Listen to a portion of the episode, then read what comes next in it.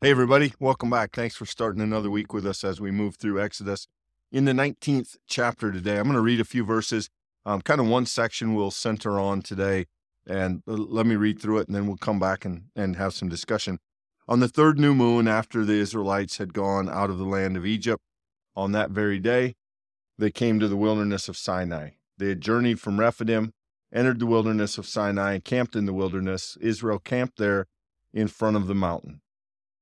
Then Moses went up to God. The Lord called him from the mountain and said, Thus you shall say to the house of Jacob and tell the Israelites, You have seen what I did to the Egyptians, how I bore you on eagle's wings and brought you to myself. Now therefore, if you obey my voice and keep my covenant, you shall be my treasured possession out of all the peoples. Indeed, the whole earth is mine but you shall be for me a priestly kingdom and a holy nation. These are the words that you shall speak to the Israelites. So Moses came down, summoned the elders of the people, set before them all the words the Lord had commanded him. The people answered as one, Everything the Lord has spoken, we will do. Moses reported the words of the people to the Lord. The Lord said to Moses, I'm going to come to you in a dense cloud in order that the people may hear when I speak with you and so trust you ever after. So kind of a lot of things going on here, Michael. Again, classic Moses.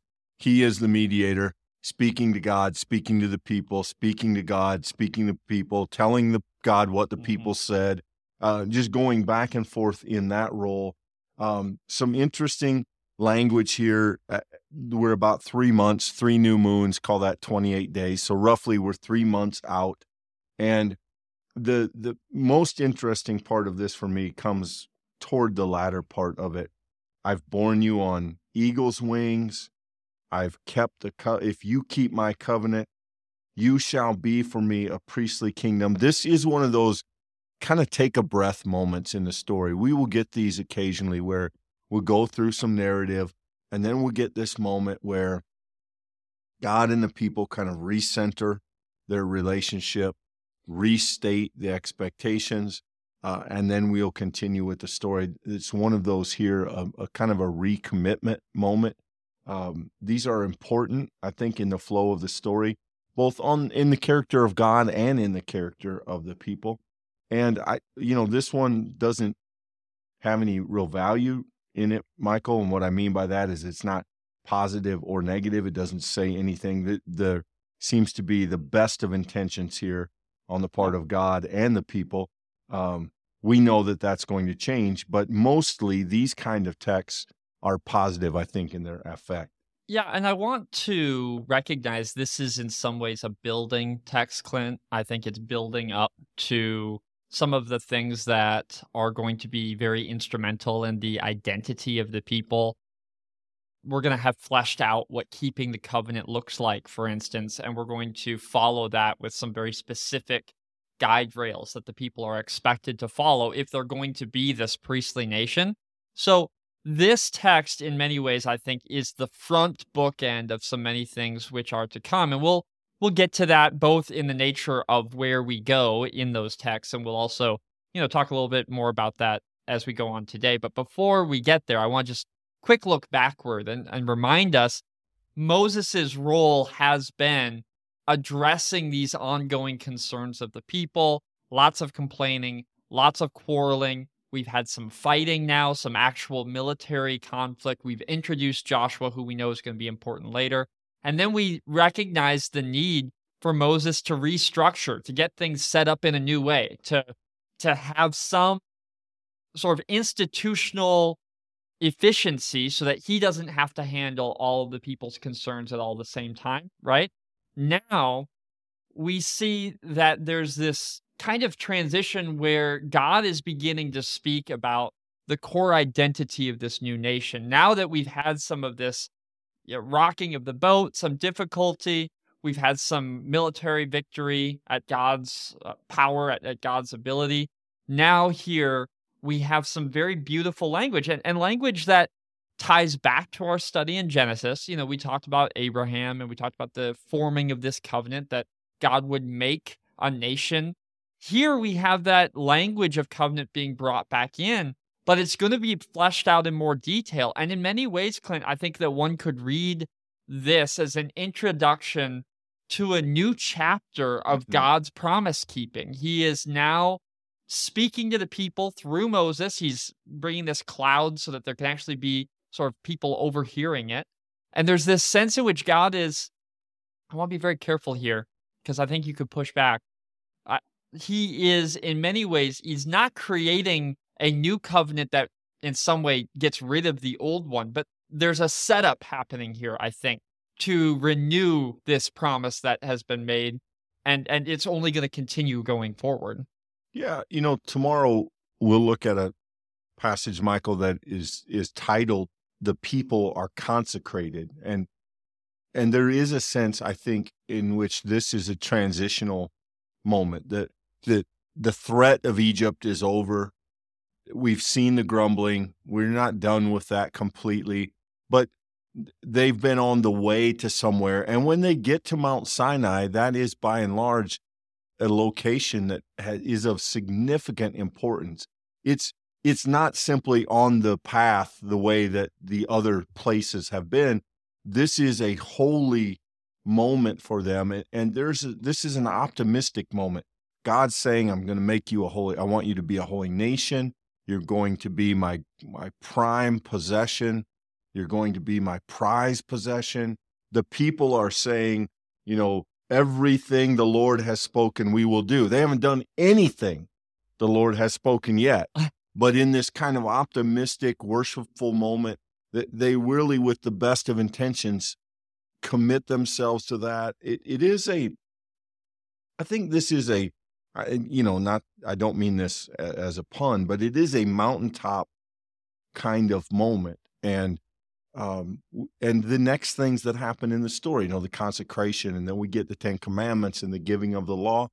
There is a certain hopefulness to this that it's going to work. And, and I think the story, though it knows we know otherwise, has done a, a good job of trying to bring us into that optimism, trying to share with us that feeling that at least in this moment, there really is a, positive movement and a and a genuine commitment to one another to honor the various sides of the covenant. And you, you know sometimes it's easy to miss those things because you know that you're the story's not going to stay there. And once you know that it's easy to read right. past this with that. But i i think this is a pretty i think this is a pretty special moment in the story.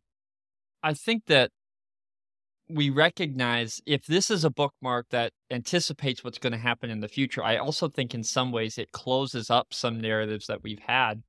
And of course, when we had the narrative of crossing the Red Sea, we talked about how God was bringing the people out of another worldly power, that the Pharaoh who set himself against God was shown to be the puppet and not the master. He was shown to be the one who would ultimately be weak and God, who's the ultimate victor in that story. But here, I just want to point out uh, we're looking at verse um, four here. Well, let's go back to three. You shall say to the house of Jacob and tell the Israelites, You've seen what I did to the Egyptians, and how I bore you on eagle's wings and brought you to myself. Then there's this talk in verse six You shall be for me a priestly kingdom and a holy nation. I, I think it's really important it's intentional, it's not on accident that we come to a text like this and we discover that God is saying that you are mine. You are no longer Pharaoh's. You are no longer subject to these other nations, even the ones who have already warred against the people of Israel in the midst of this ongoing story. There is a kind of claiming happening here that rejects the the previous claims that have been on the people. And uh, you once made a, a comment that I think is really helpful as we continue on through this study that it, it's one thing to take the people out of Egypt. It's another thing to get Egypt out of them. And I think that's part of what we see happening here is there is this clear line that's been drawn in the sand. God has claimed these people as his own, a royal priesthood. It's a beautiful image. And though we do snicker a little bit when in verse 8 here the people say, everything the Lord spoke spoken will do. Mm-hmm. That's not going to happen. I mean, not even close. But there's something beautiful about God claiming and the people responding. And, and ultimately, that movement between God's first action and our response to it remains a central part of even the Christian understanding of God's interaction with humanity. We understand that God has acted, and then we respond with grateful hearts for the grace that has been given for us. So I think there's a beautiful image in this. It's not just the narrative setting up what's to come next, though you'd be excused for thinking that if you just read this in a quick uh, moment or if you read through it in a hurry. But I think, Clint, in many ways, this is mirroring a, a, a thoroughly contemporary understanding of how God has chosen to interact with people who, if we're honest, struggle to be faithful. I mean, we struggle to keep the promise that we seek to make uh, but God is always faithful to be the one to claim us from the beginning. Yeah, I don't have an exact location, Michael, but it's it's near the end of Exodus that we are going to leave this physical location. The the people are going to be at Mount Sinai for a significant duration, you know, close to half of this book. And I, I think that's the first we've really seen of this. As the people arrive here, there is, for the first time in the story, a little bit of permanence. The idea that they are a people, they, they have been rescued, they're, they're secure, they have a place. Mount Sinai is going to be significant, all of the things that happen there. And we get the first glimpse of Israel as the beginning of a of a nation and not just some people who, who got away from Egypt and are moving through the wilderness. And I and I think that that anchors the story a little bit from this part out. I think we got a quick address uh, detail that I think people are going to find interesting. Clint, verse 9, where the Lord says, I'm going to come to you in a dense cloud in order that the people may hear when I speak with you, and so trust you ever after. That's an interesting note here, and it plays back into this theme we've seen so many times before of Moses as intermediary. And yeah. here, there's this fun little it's really not a contradiction of that theme. It's it's really just sort of a, a small aside to say in a moment the folks are going to hear God's voice to Moses, who's the intermediary. God's not speaking directly to the people, but he's letting them overhear and the idea here is so that they will trust Moses all the more. That's a fascinating way for the text to lay that out. Yeah, I, from here on out, Moses is going to Moses' role as leader is going to be even um, higher pitched. He Moses is going to have that now. There's this movement of going up the mountain or going into the tent. Moses is going to have a more direct audience with the presence of God than we've seen in the past. And and I think we'll see that starting tomorrow. But um, Moses' role doesn't change, but the intensity of it, I, I think, ramps up a little bit in the next part of the story. Well, and if you know Exodus, you also know that the people are about to make some major missteps in the promise that they're making in this day. So while this moment in the story is a hope filled one, it is a uh, maybe an image of the people at their best uh, because we've had quarreling before and and if you know what's to come you know it's not going to be long before the people start searching for their own gods. But here in this moment Moses does have this beautiful kind of connection between himself who's in between but God who's speaking uh, and and the people hearing.